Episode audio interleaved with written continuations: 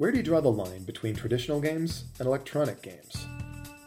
My name's Jonathan, and this is the Snakes Cast, the podcast for people who don't know as much about games as they'd like to. This week, we're going to talk about some different ways technology can integrate with a tabletop game, for better or for worse, or maybe both, or neither.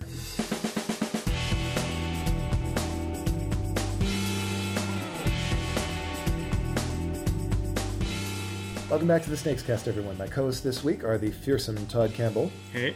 and the inimitable Steve Tassie. Hello. So, uh, what's what's the earliest technology to be incorporated into games? Language, right?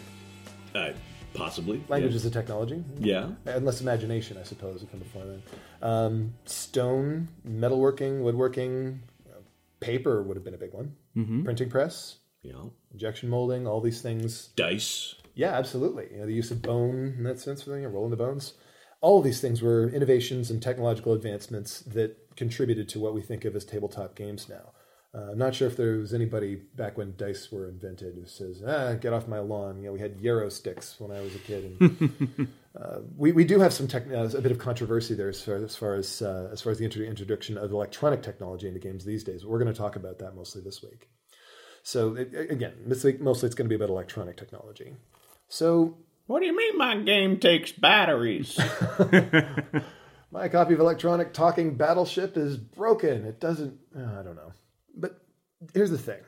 There are some genuine grievances about this. Why why do you guys feel about the introduction of using tablets in a tabletop game or laptops or any sort of electronic tech? it depends. It really depends on how it's handled. Um, some games that integrate technology are just hokey and goofy. Others are extremely engaging. Uh, some just miss being extremely engaging and go off in the other direction by accident. But you don't have any objections in principle. Not in principle, no. I mean, there. I, I certainly understand some of the objections that are going around. I mean, Such as? well, uh, let's just say that nobody's playing Atmosfear with their VHS tape anymore. Uh, True, but I mean, you can if you want to see the Atmosfear VHS tape, YouTube. And it's Sure. there. You can still play your copy of Atmosfear, same as you could back in the day. sure, but is it the same as With, playing with, it with, back in without the actually day? pressing play on Wi- the- without popping that tape in and and all that? Is it the same? surely there's got to be something that's different about the experience. Uh, all right, Todd, thoughts? Uh, you know, I don't. I don't have a problem with it as long as it enhances the gaming experience. If it's going to make the game better and more more interesting and more dynamic, then by all means, put something in. Some of the objections that I've heard have been sort of class-based things. You know, not everybody has an expensive smartphone. Not everybody has a tablet computer. Not everybody has a good laptop they can use for these sorts of things. So it becomes an accessibility issue. And there are others who object on the grounds that you know they work all day looking at screens, mm-hmm. and when they come home to play games as their hobby, the screen is the last thing that they want to have to deal with. I don't know that there's really can, there can really be an answer to to these sorts of objections. Well, no, no, there isn't. You play the games that you want to play. Yeah. it's it's that simple. I, you know, I don't like movies where I've got to read the subtitles, so I don't go see foreign films. That doesn't mean I'm going to complain that a foreign film has come to my local cinema. you people, stop going to that movie because you're having to read while you're watching. No, what do I care? So I feel the same way about games. You don't want to use a tablet with your new game, then don't get that game, life moves on. It's not there like- are plenty of games. There, Yeah. yeah. It's, yeah, there's no shortage of choices at this point. Not certainly not in the golden age of uh, of board games. Now, I think as far as the class uh, comments go, that's more interesting. But the games that I've seen that require a $300 phone or a $600 tablet or something are not the sort of games that are going to be owned by your average person. They're games for for for gamers, for hobbyists, for people who collect, for people who have spare income to throw at a frivolous hobby. Yeah, they spend a fair amount of money just on the cardboard and the plastic. Yeah, as it is. Uh, the the people who can't afford that technology aren't going to be buying that game anyway. If they're buying games, they're buying a, a whole different type of game. Uh, Stuff most with really, likely. really high replay value. Yeah. uh, maybe abstract games. So it's uh, there, there are different categories, different ways that you can incorporate these things. We have adaptations, play aids, computer assistance and computer enhancement, and computer integration. We're going to talk about each of these this episode. Let's start with adaptations. The first electronic games were things like Pong, tennis, skeet shooting. They were. yep. and uh, they, so they, they really brought to mind playing ping pong, uh, at least as well as they could at the time. Yeah. And skeet shooting. Some of them actually had sort of a sort of type sound effect that you can have there. Uh, and it wasn't long before we started seeing adaptations of chess showing up. A few other things would, would turn up there, and then there was a long period of video games really sort of coming into their own as something that was very much separate from the tabletop. And then tablet computers happened. And now you go to you know iTunes or the Google Play Store, and you can find a ton of adaptations of popular board games. You if guys... you're prepared to search and search and, and search, search, and search, how's that signal to noise ratio? Oh my goodness! I, I it's been a while since I've been on the uh, the Google Play Store, but the App Store is a joke for trying to actually find mm. Board games. The Google Play Store is worse. Okay, much worse. yeah. Uh, I, I don't know. I don't understand why they can't define a good search engine that allows you to pull up actual board games. I mean, it's Google. You would yeah. think that they knew a thing mm-hmm. or two about search engines. I mean, the number of times that I've searched a name of a game, like a specific name, I'm putting into the search window. Race for the Galaxy. And uh, it pulls up 30 things, and maybe two of them are related to my search, and the rest are. No, I, I I searched for Race for the Galaxy. I why are you giving me Monopoly? Why are you giving me Hangman? What? What? Why? What's it like on the iTunes store comparatively? Uh, it's a bit better, but it's still the same. Still, yeah. It's, There's it's a much better easy. selection though of different board games on iTunes. There are, there are, and the ones that exist on both tend to look better uh, in Apple. They, mm-hmm. they, they tend to have put more into the the sheen and the gloss and the the look what I've heard was that um, because Apple is so standardized, so rigidly controlled mm-hmm. as a platform, it's easier to develop for than Android, which is a Linux-based thing where it could it could there could be any number of different products that this runs on, and as a right. result, it's harder to create something that'll run on all the various different devices mm, that could that be available there. I also think it has to do with um, Apple being more controlling as to what it actually allows to get to market, mm. and therefore a certain level of polish and and I don't want to say quality because I don't want to say that the, right. the apps on Google are bad because they're they're not. The ones but, I've played have been good. Mm-hmm. Um, I think that there's a there's a certain level of something that has to be met in order for Apple to say, "Yep, you can you can sell that on our store," and I think that has an impact as well. Do you play games on uh, tablets, board games? I do. Yeah. I do. Yeah. What, what, are some that you like? Uh, Ascension. Play a lot of Ascension. Uh, my girlfriend and I like. that's right.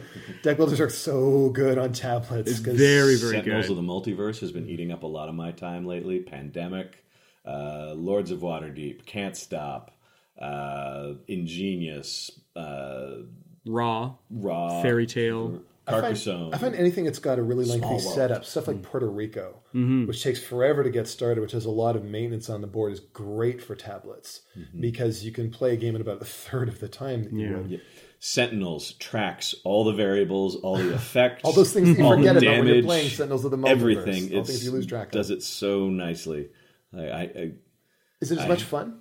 Um, you're not playing with anybody else. It is it is mm. done as a solely one player game. You play multiple heroes, but you are it is a thing to do while you're commuting. Can you just sort of pass and play with other people? Um, you could you could do that uh, and just oh it's Legacy's turn here you go, but it's not even designed to be a pass and play. It's just designed to be these are the heroes, uh, and you pick how many of them you want to use. I find pass and play kind of problematic on a on a tablet or a smartphone. Well, I my girlfriend loves Ticket to Ride, so we will play the app when we're traveling somewhere. But because you're physically handing the thing to the other player, you can't sit there in between your turns trying to figure out what you want to do you can't next. study the game state. So it takes long. It actually takes longer to play on the app than it does on the physical board is what we've found. Yeah. Sounds like we don't really have to worry too much about losing much business at the cafe as a result of uh, tablet Although- adaptations of computer I will of, of board games. There are certain games that I've played on the tablet that I have no real interest in playing physically anymore, like as? Ascension, Right, deck builders again. deck builders. Uh, actually, I learned Ascension on my iPhone. So when I sat down to play it physically for the first time, I didn't know where all the pieces went. Even though it's such a simple game, I was like, "Are these the jewels? What are they for?" All right, let's get into cases where we're playing on a tabletop and we're also using an electronic device. Uh, games like Seven Wonders and Sheriff of Nottingham take a while to count points at the end, and these games te- uh, frequently have apps that you can use to count the score at the end. Uh, a game like Mage Knight, where you use the dummy player that's a little bit fiddly on the table, it's got an app that you can use to run that. Do you guys use any of these sort of play aids when you're playing a tabletop game? No. No, I haven't I either. have not. No. The the closest thing I would say I've come to using a play aid is I have a scorekeeping app. So Hmm. if I'm playing Iota or Poison or something that needs Just an ongoing instead of score, pencil and paper. yeah, it just you know save the environment a little bit. Uh, but uh, Do you see this as having any particular value? I mean, a lot of people swear by them. I I I see it to some, but it's it's funny. I've not ever played a game that was so complicated to score that I felt the need for an app and wanted to play the game again. Like I've played Agricola, complicated. There are apps out there to score it. I never want to play that game again. So the the existence of an app to help me play it is of no value. Um, Seven Wonders, I don't find all that hard and confusing to score. I I'm fine with the the pad of paper that they give you, or as we've done at the cafe, laminate one of those and dry erase marker, and Bob's your uncle. Any interest in uh, enhancements of this kind? Um, I'm interested in them. I just haven't had the opportunity to use one yet. Uh, I tried using the one from Mage Knight, and I found I, I, I just wanted to use the cards and the tokens. If I ever played Seven Wonders or Sheriff of Nottingham, I would almost certainly want to use that to score it because it's just faster. Mm-hmm. But uh, well, then we come in to, to the next one, which is computer assistance, computer enhancement.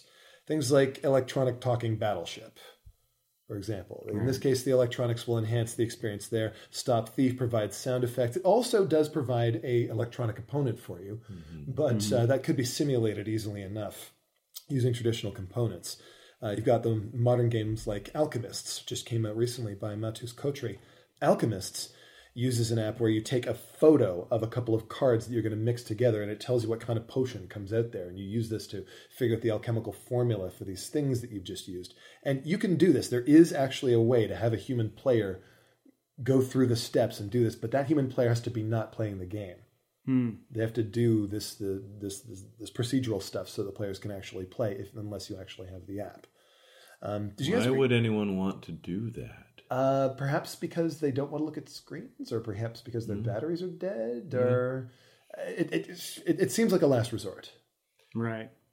You know, something that's in there just so they can publish the game and say, no, the app is not strictly necessary. But uh, it seems like it's necessary to really enjoy the game, Yeah. at least for all players to enjoy it.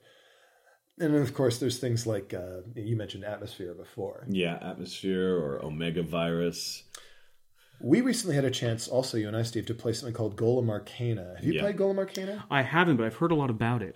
This is uh, sort of a tactical miniature skirmish game. We've got these beautiful plastic miniatures moving around on a board. And one of the problems with these sorts of miniatures battle games is they tend to have a lot of rules, and those rules tend to be quite fiddly for the use of cover and elevation and range and movement and calculating damage and how likely it is somebody's going to hit or miss and how much damage they've taken and keeping track of all these various different things. And the promise with Golem Arcana was that it would handle all of that through an app and a light pen. You know, so if you're going to move your piece, you touch the space that you touch the piece that you're going to move, and then you touch the space that's going to, and then the app shows you a little picture of the piece moving over to that space, and you move the piece of plastic there. If you want to attack somebody, you tap the card that, uh, that that has that special power, that attack, and then you tap the enemy, and it says, okay, if you try this attack, here's your percentage you're going to hit. Here's how much damage you're going to do if it works. Do you want to? Do you want to? Do you want to shoot? Uh, this was the and also supposedly it gives you. Uh, I didn't. We didn't actually get this far in the game, but one of the things it does is it provides random quests that can come up. Um, but um, well, what did you think of Golem Arcana? Uh, I thought, no, thank you. um, beautiful pieces. Very nicely uh, designed graphics on the app, nicely designed miniatures. We weren't playing the board game. It wasn't a board game. It was a video game that we were all playing and occasionally shoved pieces around on the board because uh, the game told us to. It was uh, it was not, in my opinion, a successful integration of technology and and non-technology. The the app mm. did too much. All the information you needed to see was there on that screen. So it sounds very much like it was a turn-based video game that you had pieces that yeah, you like, use on the table to like Fire Emblem or right. Final Fantasy Tactics. Right. But you had pieces and a board hmm. to do this as well. And it, it, just meant that I had to. Okay, so I've done my move on the screen. I've tapped and I, I've tapped, and it's happened on the screen well, now I have to make it happen in real life over here. Why bother when it's already happened on the screen and there was nice sparkly graphics around it when it happened and I shove my piece two spaces forward and one to the left and there's no sparkles there's no sparkles maybe once we have the star wars uh, chess set thing on the millennium falcon no. to do that that'll be a little bit better for these microsoft surface tables yeah. You've seen the demos for, but were never released commercially. Well, there's one more type as well. Uh, that's computer integration, where you have a game that incorporates uh, uh, electronic technology in a way that you can't play without it, but you also can't play without the board. We're out of time for this episode, so we're not going to be able to go into it. But next time, we're going to do a game spotlight on a game that actually makes an attempt to do this. Okay, that's it for the Snakes Cast this week. If there's a topic you'd like to hear about, tweet it to us at Snakescast and keep listening. Music for the Snakes Cast is provided by Bensound. The show is provided is produced by PT Douglas. The opinions expressed on this show come from the people in it, not the company behind it. Special thanks to my co-hosts Steve Tassie and Todd Campbell. Thanks again, gents. Sayonara. No problem. And tune in again in two weeks when we're going to talk about XCOM. Game on.